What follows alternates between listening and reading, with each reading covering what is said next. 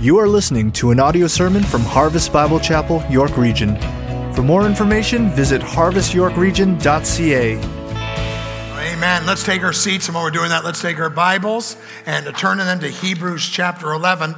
Hebrews chapter 11 is uh, we continue in our mini series by faith. Last week we took a look at Abraham going without knowing. It was uh, kind of cool before the uh, first service this morning. Uh, one of the uh, men who was in uh, Centennial Community Church before it became Harvest Bible Chapel, he came to me and he was reminding me on June the 8th, whatever the year was, and just, he goes, I remember that we voted. And uh, at that point, we voted as a church to become Harvest Bible Chapel. And for him, that was the going without knowing and, uh, and then for to see what the Lord is doing and uh, three services and what the Lord's allowed us to do in uh, Durham and then now in Newmarket and along with our influence in churches to serve around the world. And he's kind of on a pinch me kind of thing. Lord going without knowing. And uh, that was last week's message, Abraham, from the um, book of Hebrews, chapter 11. Today we're going to take a look at Moses. Too much to ask. It's too much to ask. You ever feel like you're in over your head? You feel overwhelmed. The daily load just seems too much for you. And, and, it might just be on the circumstances of your life, but maybe it's in the things that God is placed on you right now. And, and you're even frustrated in that. It's like, Lord, it's too much for me. And uh, we want to take a look at a man who felt that today, but at the end of his story, when it comes to Hebrews 11, he's put into that hall of faith as a person who was by faith, by faith, by faith. And so if you feel overwhelmed today, you feel like it's too much for you, you're in good company. Moses felt like that, but by faith, God did a great work in his life. So you got your Bibles open now. We're going to get you to stand up again. We want to honor God as we read his word. Um, Hebrews chapter 11. Follow along as I read, starting at verse uh, 23. By faith, Moses, when he was born, was hidden for three months by his parents because they saw that the child was beautiful and they were not afraid of the king's edict. By faith, Moses, when he was grown up, refused to be called the son of Pharaoh's daughter, choosing rather to be mistreated with the people of God than to enjoy the fleeting pleasures of sin. He considered the reproach of Christ greater wealth than the treasures of Egypt, for he was looking to the reward. By faith, he left Egypt, not being afraid of the anger of the king, for he endured as seeing him who is invisible. By faith, he kept the Passover and, and sprinkled the blood so that the destroyer of the firstborn might not touch them. By faith, the people crossed the Red Sea as on dry land, but the Egyptians when they attempted to do the same, they were drowned. Let's pray. Lord God, so often our lives are filled with a sense of overwhelm. Uh, it's too much, Lord. I don't know if I can do it. I don't know if I can handle anymore. And Father, um, Moses went through. He went through it. He had his excuses. He had his reasons. And but at the end of the day, there never was a prophet like Moses. At the end of the day, by faith, Moses, by faith, Moses Lord, would that be the story in our lives? People of God who are in over our heads, but trusting you and seeing how you are working and accomplishing your will uh, for your glory. Father, I pray that you would give us ears as we hear your word today to hear it clearly, minds to understand it. But then, Lord, each one in the room, would you give us a passion that we, we live out the fame of the Lord Jesus Christ in our lives? We pray these things in his name. Amen. Man, thank you. You can take your seats. Well, we want to set the uh, stage again a little bit like we did last week with Abraham. We want to do that with Moses and just give you a little bit of the background. And so, who are the major players in his life? The names you need to know um, if you like this kind of stuff. His father's name was Amram.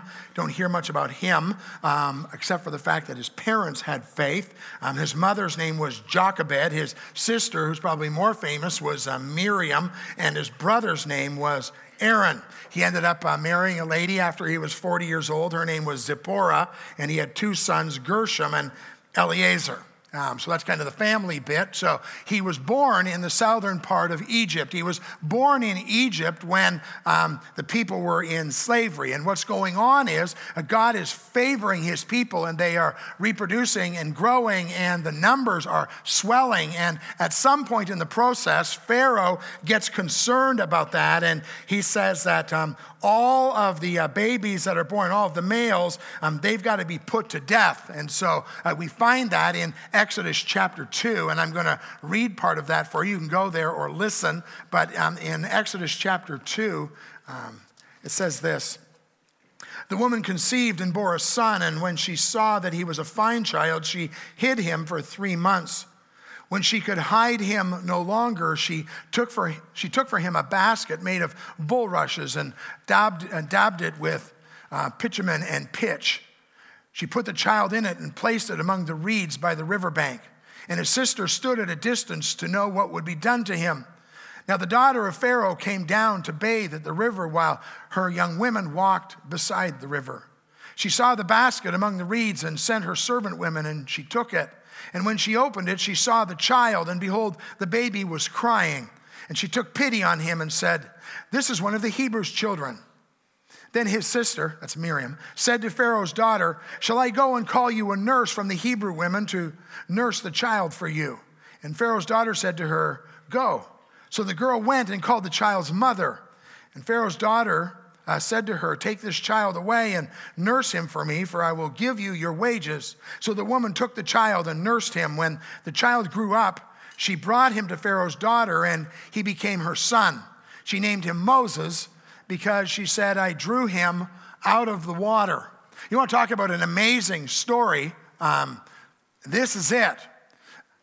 They have this baby that should be being put to death according to what Pharaoh wanted, and parents, according to Hebrews, by faith, uh, they decided they were going to hide the baby. And I can't imagine that it ever dawned on Miriam and uh, her mother to come up with this scheme that, that we're going to somehow get this baby into Pharaoh's household. Like that wasn't part of the plan.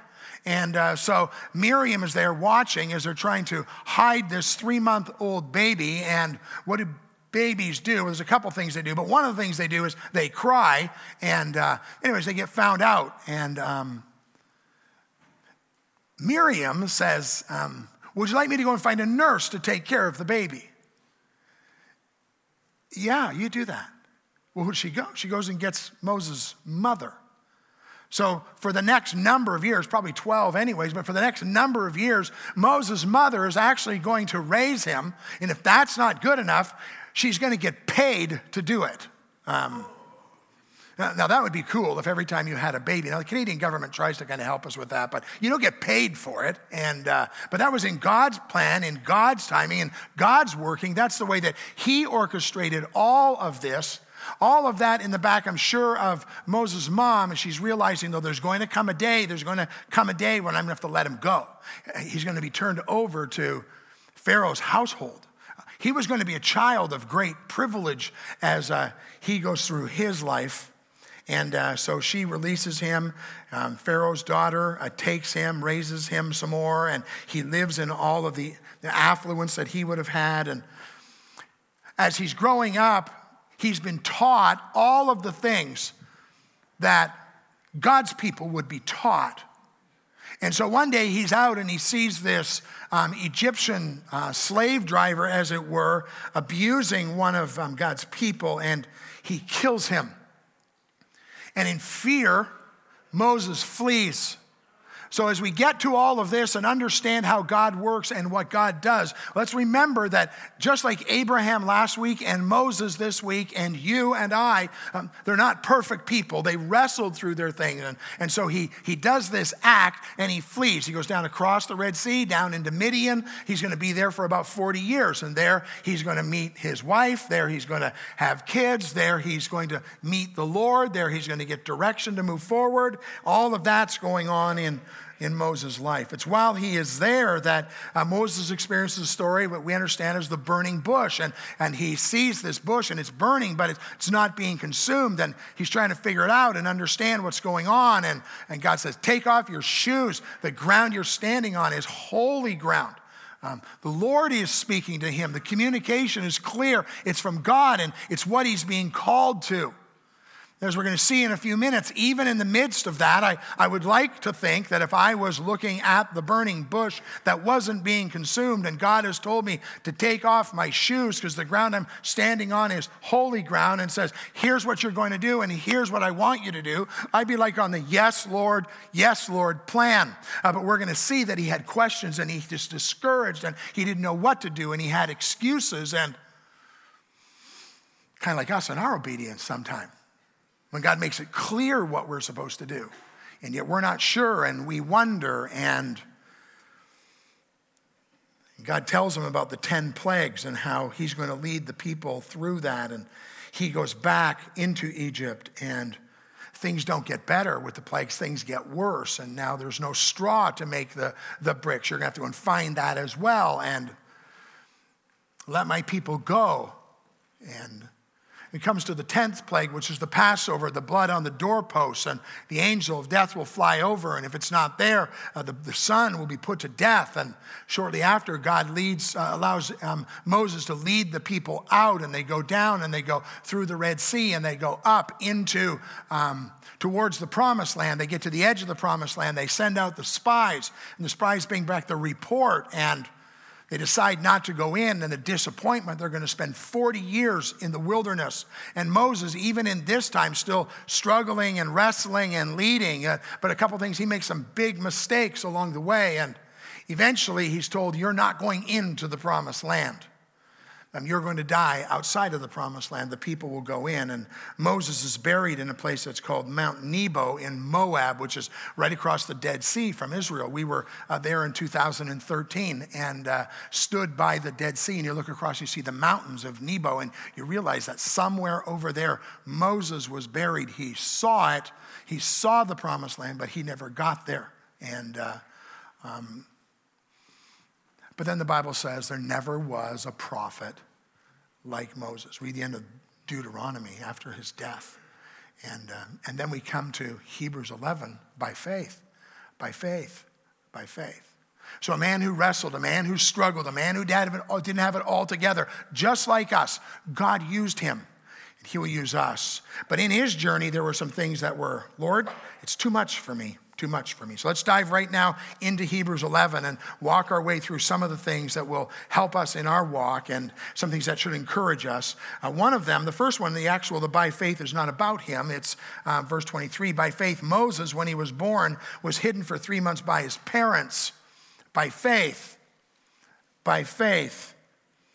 Faith is the trusting in God. It's the transferring of your trust. It's the forsaking all, I trust Him. Faith is the believing the Word of God and acting upon it no matter how I feel because God promises a good result. Moses is supposed to be put to death, but his parents, by faith, they hide him.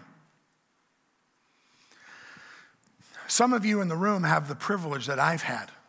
That's to grow up in a family of faith where, where mom and dad and maybe grandma and grandpa and maybe great grandma and grandpa and they love the Lord and you've had the privilege of that. Um, you need to be thankful for that. There are lots of people in the room who wish they had that. Their mom and dad didn't love the Lord. As a matter of fact, their mom and dad hated the Lord. As a matter of fact, their faith, even just sitting in the room for them today, means there's going to be challenges at home at lunchtime today or tomorrow. Or because, hey, if you have parents who love the Lord, if you have parents who are parents of faith, be thankful. Be thankful for them. Rejoice in that. These people, by faith, take this little boy and they hide him and they protect him. And, and God uses that. And the history of our world is changed as a result of their faith. If you've got little children, by faith, they weren't perfect, just like Moses wasn't perfect, and they had their struggles, but by faith, they sought to raise him up in a way that would honor the Lord. By faith, parents, by faith. We're, we're not giving up on our kids. I don't, I don't care if they're three or if they're 33. We don't give up because they have a breath. There's still hope for them. And by faith, we're going to trust and we're going to hope and we're going to believe God and we're going to see what He will do as we move by faith. And maybe you're here today and You're the first link in the chain. Wouldn't it be amazing if three generations from now they're saying, by faith about you? By faith. By faith. Thankful. So thankful for a godly heritage. Well, now let's look at Moses. First thing I want us to see is by faith. By faith, he refused to conform to the world, and by faith, we refuse to conform to the world. By faith, Moses, when he was growing up, refused to be called the son of Pharaoh's daughter, choosing rather to be mistreated with the people of God than to enjoy the fleeting pleasures of sin. By faith, he refused to be called the son of Pharaoh's daughter the things that had been instilled in him by his mother as she raised him. He understood there was going to be a cost, there was going to be a price that would need to be paid, choosing rather to suffer the affliction or the consequences rather than the pleasure of sin. He could have had it all. He could have had the snowmobiles and the jet skis. He could have had the best cars. He could have, okay, he couldn't have had any of that stuff because it wasn't invented yet, but he, he could have had all of the best things that there were. It was all right there for him. And he chose. He chose. He refused to be called the son of Pharaoh's daughter, choosing rather to be mistreated with the people of God rather than to enjoy the fleeting pleasures of sin. Choosing has consequences. Man chose what he wanted over what God wanted for him in the garden. And there were consequences. We're separated from God without any hope. Nothing we could do about it. My sin separates me. That's the consequences of sin and the Lord Jesus Christ had to come. He had to be the one who was the right and righteous and the only right and righteous payment for my sin because there are consequences to sin. It separates us from God. And without the finished work of Lord Jesus Christ, there's no hope for us. Believe on the Lord Jesus Christ and you will be saved. The wages of sin is death. The gift of God is eternal life through Jesus Christ the Lord. God loved the world so much, he gave his son, that whoever believes in him won't perish, but have everlasting life. There are consequences. And, and Moses, he chose. He chose to follow the ways of God over the ways of the world. In Romans 12, 1 and 2, it says, I appeal to you, therefore, brothers, by the mercies of God, to present your bodies as a living sacrifice, wholly acceptable to God, which is your spiritual worship. Here it is. Do not be conformed to this world, but be transformed by the renewal of your mind, that by testing you may discern what is the will of God, what is the good and acceptable and perfect will. He chose I'm going to choose the things of God. I'm going to choose the things of righteousness as best I can, with lots of failure, as best I can. I'm going to live for the Lord. He chose. And each one of us has to come to a place of making a decision of, first of all, what will I do with the Lord Jesus Christ? What will I do with the things that I know and I understand that have been told to me, that have been taught to me from God's word? What will I do with them? The Bible says today is the day of salvation. Today is the day to trust the Lord Jesus Christ and be saved, to transfer your trust from who you think you are and what you think you offer before God to understanding that you are nothing and all you offer to Him is, is a sinful life, imperfect, and it doesn't meet His standard. But the finished work of Christ, believe on the Lord Jesus Christ and you will be saved. And you choose.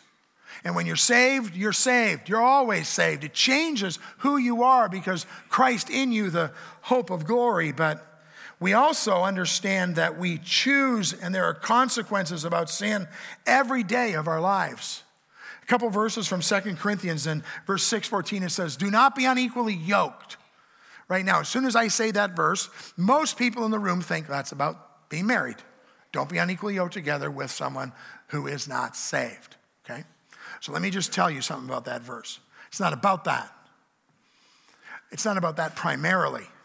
It is about that, that's a right application of the verse, but it's not the only application of the verse. It's about choosing what is right. It's about the consequences of doing right and wrong things. And so when he says in 2 Corinthians chapter 6, don't be unequally yoked together, he's just not talking about in marriage, although that's true. To me, that's obvious, but it's in our friendships. Are you unequally yoked? You answer the question this way Who's influencing who? The people that you are hanging out with. What's the influence they're hanging, uh, having over you? And what differences is it making in your life? And what are the poor and bad decisions you make because you've been yoked to these people? It happens in business. People who are saved get in a business uh, partnership with somebody who is not saved. And, and it seems all good at first, and it seems like we all want really nice things, and then down the road somewhere, their things and your things are not the same. And they might want to uh, make a fast buck, or they might want to cut a corner, or they might want to, and all of a sudden you're tied to them, you're yoked to them. The Bible says, don't be there, don't get yourself there. People say, well, what about working for a person who's not? Just quit so you can quit. But when you're tied to a thing, you're, you're yoked. Don't be unequally yoked. Goes on in that same passage and it says, Come out from among them and be separate. By faith, we refuse to conform to the world. Well, let's go back to why is that a big problem for us? Why do we refuse? Why should we refuse to be conformed to the world? And why do we get conformed to the world? I think just about all of the time it's because of um, these words people pleasing, the fear of man.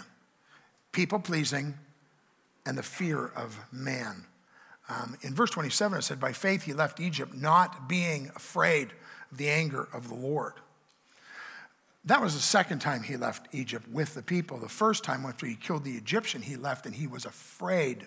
Um, and fear grips so often in our lives. It gripped Moses as he worked through his weaknesses, and it grips us as we work through ours. Um, the Bible says in Proverbs 29 25, the fear of man lays a snare, but whoever trusts the Lord is safe. The fear of man lays a snare. It lays a snare. Whoa, whoa, what's a snare? I've been living in Markham for six years. I have never laid a snare. I've only ever seen one rabbit in my whole time in Markham, so laying a snare to try and catch it so I can make stew is probably not a good use of my time. But if you watch like programs like Surviving in Alaska or something like that, those guys are laying snares all the time uh, because if you don't catch a rabbit, if you don't catch whatever you need to catch, you're going to starve to death. And so, so what do they do? Well, they find the place where the rabbits go up the little path, and then they take this noose and they put it over the path, and then they kind of put the stick so that the rabbits are kind of forced to go up there, and the rabbit goes up and he gets caught in the snare. That's what a snare is. A snare in the Bible, a trap on a well traveled path. So God's word says the fear of man is a snare. The fear of man is what catches you up, it's what chokes you out. Moses made a decision he wasn't going to do that. But he didn't do it perfectly. He wrestled with it and he struggled with it. And we're going to see that a little bit further on into the message. But let me tell you about five snares that you can get caught in, that I can get caught in. And you can think about the one that maybe applies to you the most. But here's the first one it's the snare of popularity. The snare of popularity. The fear of man lays a snare but whoever trusts the Lord is safe. The snare of popularity. I need you to think I am awesome. I need you to think I am something. And so everything I'm going to do, the snare of popularity, if I'm not popular, I'm not right. There's something wrong with me. And if that's the way you are, you need to consider what God is teaching you about who's on the throne and who's first. The snare of popularity. Here's another one the snare of gossip. I need to listen to your comments about others, or you might not like me.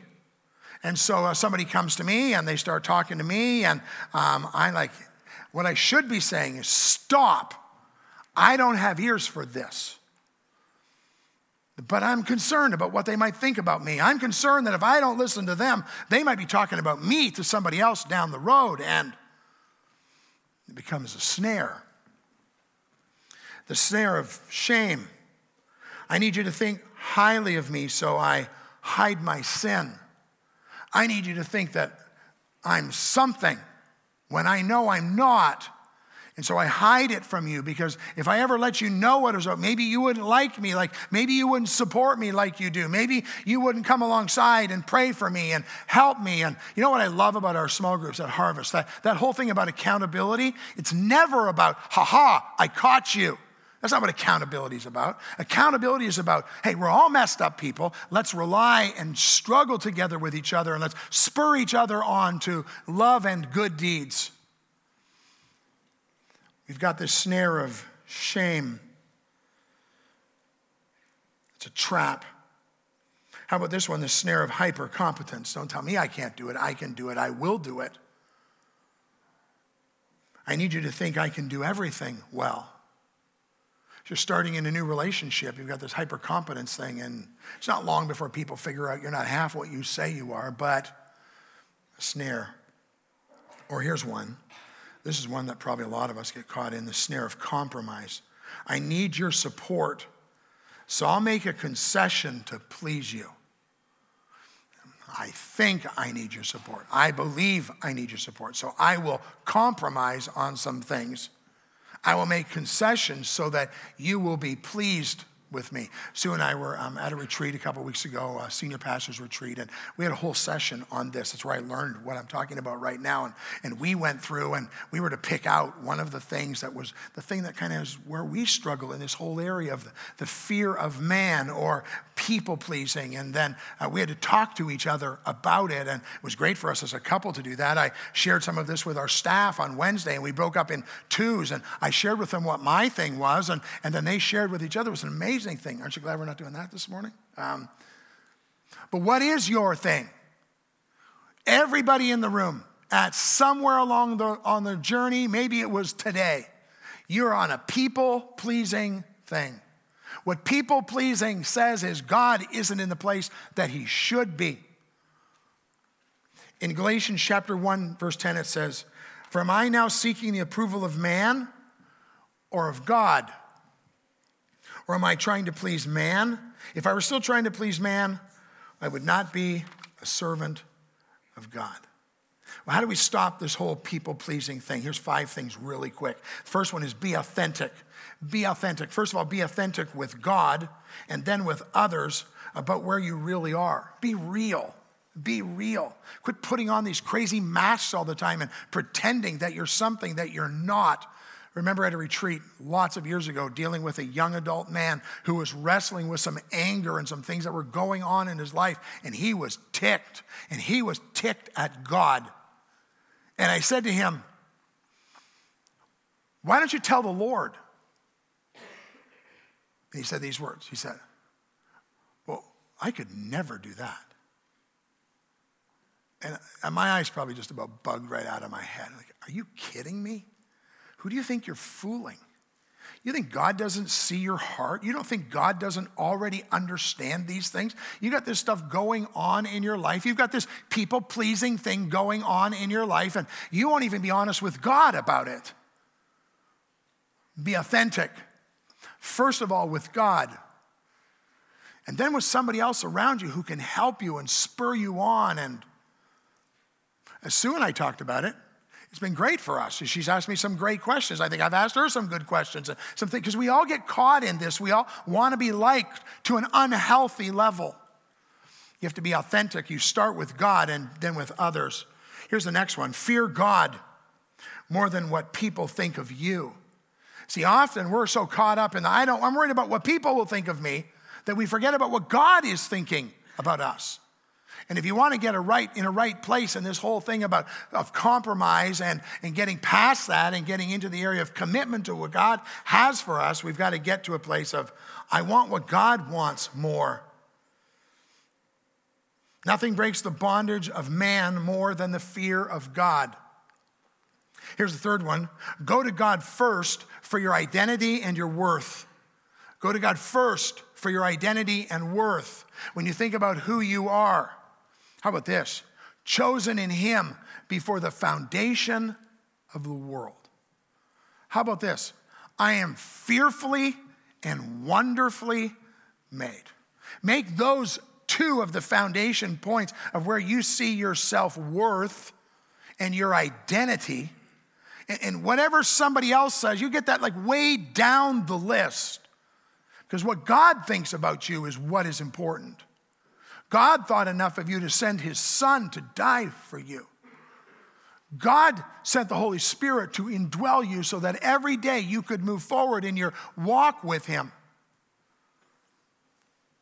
Go to God first for your identity and your worth. Trust God completely for your security and your help. See, if you're fearing man and you're hearing this message and you're thinking about friendships or a relationship or you're thinking about a work thing and you're like, oh, what do I do? What do I do? What do I do? And you're on the pleasing man thing, you're not going to do anything. You're just going to go on with that because you realize there might be a cost, there might be consequences. You might have to quit your job. You might have to end a friendship. And you might, but will you trust God for it? You can look back in your life and see probably hundreds of times God has led and directed and encouraged you. And this is a time to lean in on the Lord and watch what He will do. Trust God completely. And then here's one love people more, fear them less. Love them more, but fear them less. Love speaks truth. So often in this whack out world of what we think about love as some mushy gushy kind of thing that doesn't say the truth. No, no, it's not loving to be untruthful to someone. It's loving to tell the truth, and it's loving to tell the truth filled with grace. And fearful people need to love people more, but fear them less. Verse 25, choosing rather to be mistreated with the people of God than to enjoy the fleeting pleasures of sin. He made a decision. He, he understood it was going to cost him. It was going to cost him dearly. All of the stuff he had, all lined up, all looking really good. It's all going to be gone when he makes this decision. Chose rather to be mistreated with the people of God rather than enjoy the fleeting pleasures of sin. Okay, so a couple comments about that. Here's the first one it would be a lie for me to say that sin is not pleasurable. That would just be a lie. Sin is pleasurable. There's pleasure in sin for a season, the Bible says. Adam and Eve, they took the apple. Why? Because of the pleasure. They wanted what they wanted more than they wanted what God wanted. So, anybody who ever comes up to you with some spiritual saying that said sin isn't fun or sin, they're lying to you. There's pleasure in sin. I know it because I struggle with it every day. And you know it because you struggle with it every day. There's pleasure in sin. But it's sin that separates us from God. It's sin that's ultimate consequence if we're not right with God is going to lead us to hell. It's, it's, it would be a lie for me to say that sin isn't pleasurable, but it would be also a lie to say that sin has no consequences. The consequences for the person who never trusts Christ is going to be separation from God for eternity. The consequences for a father who doesn't lead his family well, but goes off in sinful things and watches the results in his family, there will be consequences. The consequences of cheating on your taxes or, or uh, not um, doing the work that you should do, there will be consequences. And Moses comes to the point of going, I'm going to take the consequences now. I'm going to rather be mistreated with the people of God than to enjoy the fleeting pleasures of sin. The mistreatment that'll happen with the people of God is going to lead to eternal life. It's going to lead to security and the hope and all that there is for the follower of Christ in glory. That was his hope. And that's why he could make that decision and choose to pay that price.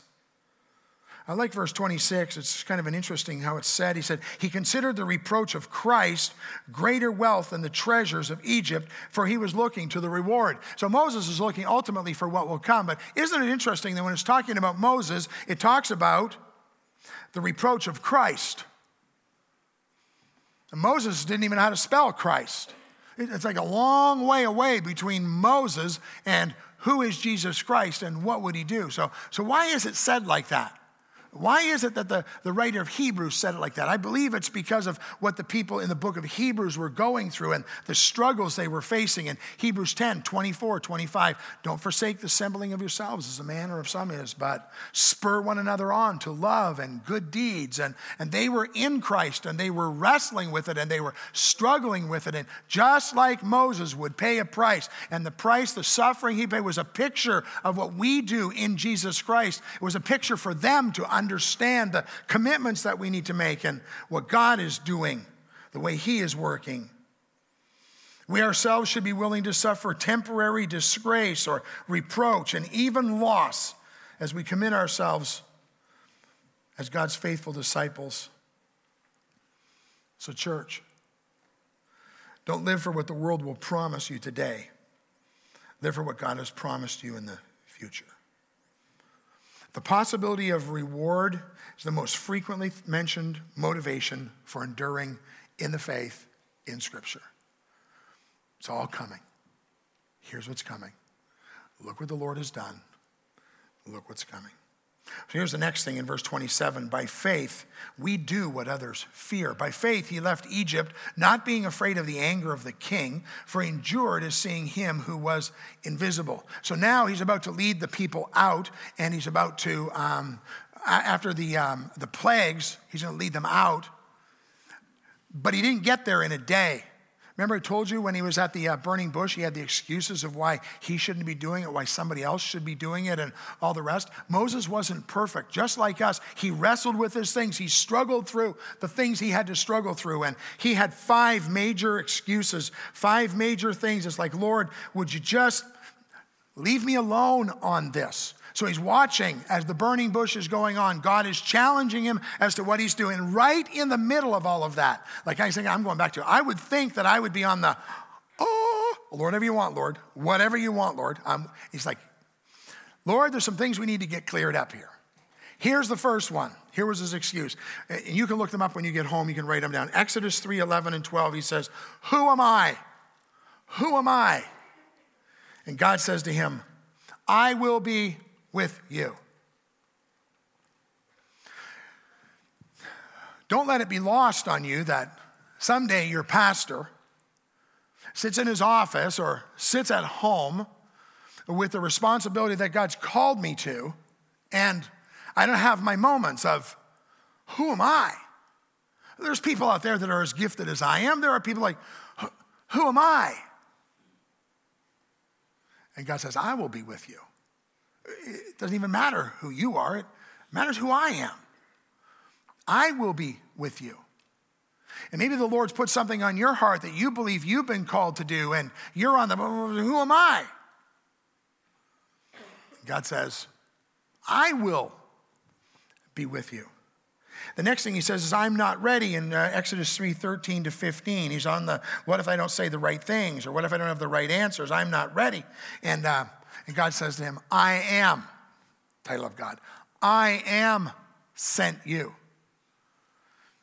And you're talking to your neighbor and you want to tell them about your relationship with Christ. You want to talk about where you go on Sunday. You want to uh, see a door opened and you're filled with fear because what if I don't know the right verses? Or what if they ask me a question and I don't know the answer to it? And Moses is being asked to lead millions of people out of the land. I get it that he was struggling. And so he starts out with, Who am I? And he says, I'm not ready. I don't think I got all the answers. I don't think I've got all the answers. And God says, You don't have to have all the answers. I am. I am sent you. I am sent you. I'm constantly amazed what God does in people's lives after a message, after we've been here, as He comes. And I'm like, Where did that come from? And it's I am. I am is at work. God is working in people's lives. We had uh, uh, last night in our service, if, if it could go wrong, it went wrong last night, all over the place. To the point by the end of the service, I was using a handheld microphone to preach the message. And, uh, and so at the end of that, you're just kind of like, why didn't we just all stay home tonight, right? But isn't it amazing what God does through the Word? People were coming and lined up and they were praying and asking for things. There were people who'd never been to the church before standing at the front weeping and asking us to pray for them. And I'm like, Lord, I had the message all laid out. I had it all prepared. It was all supposed to work like this.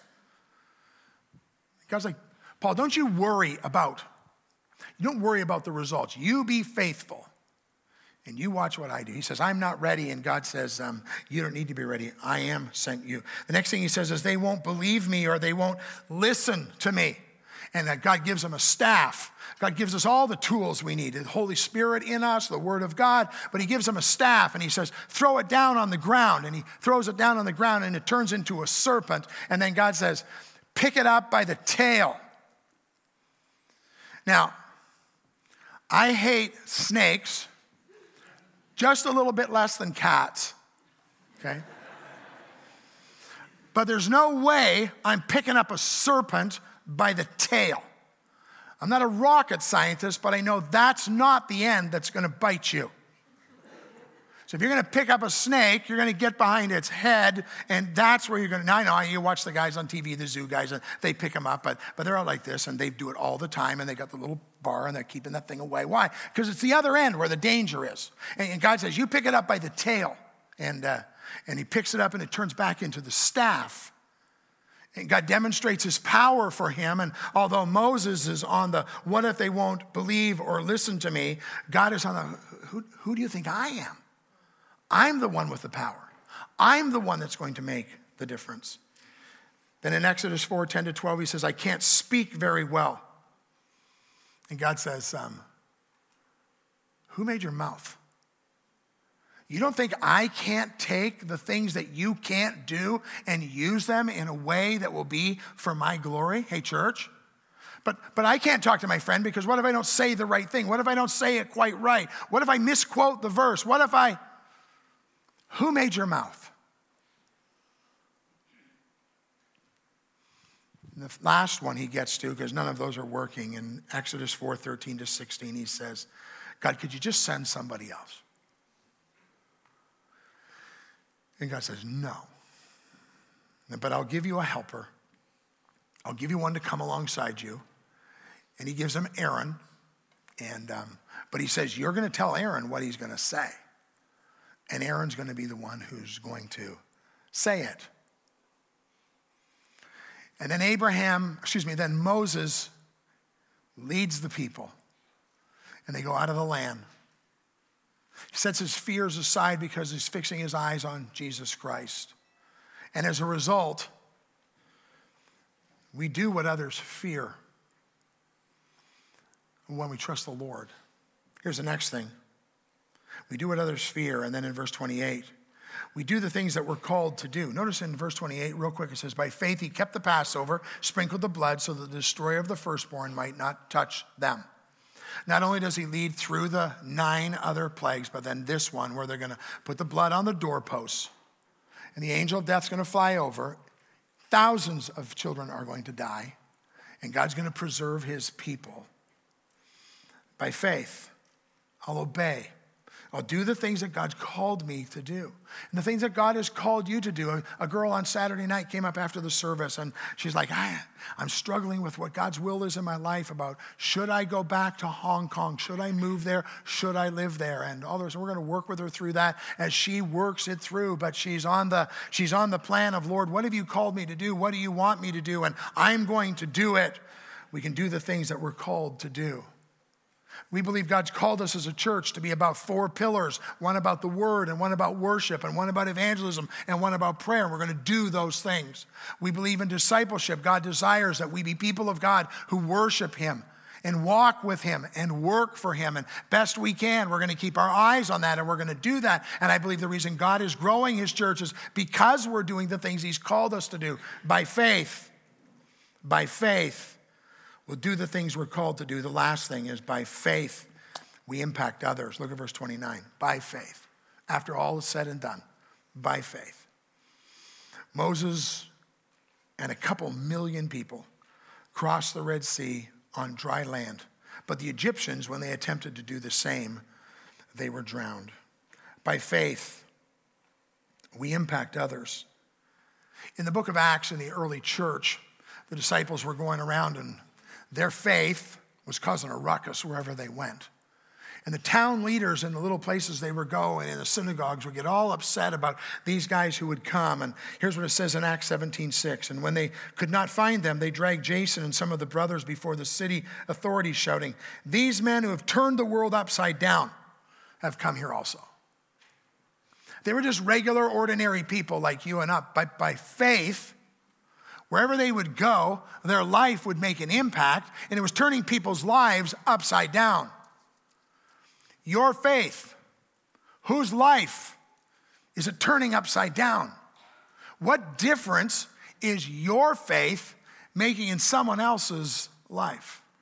And what are your excuses?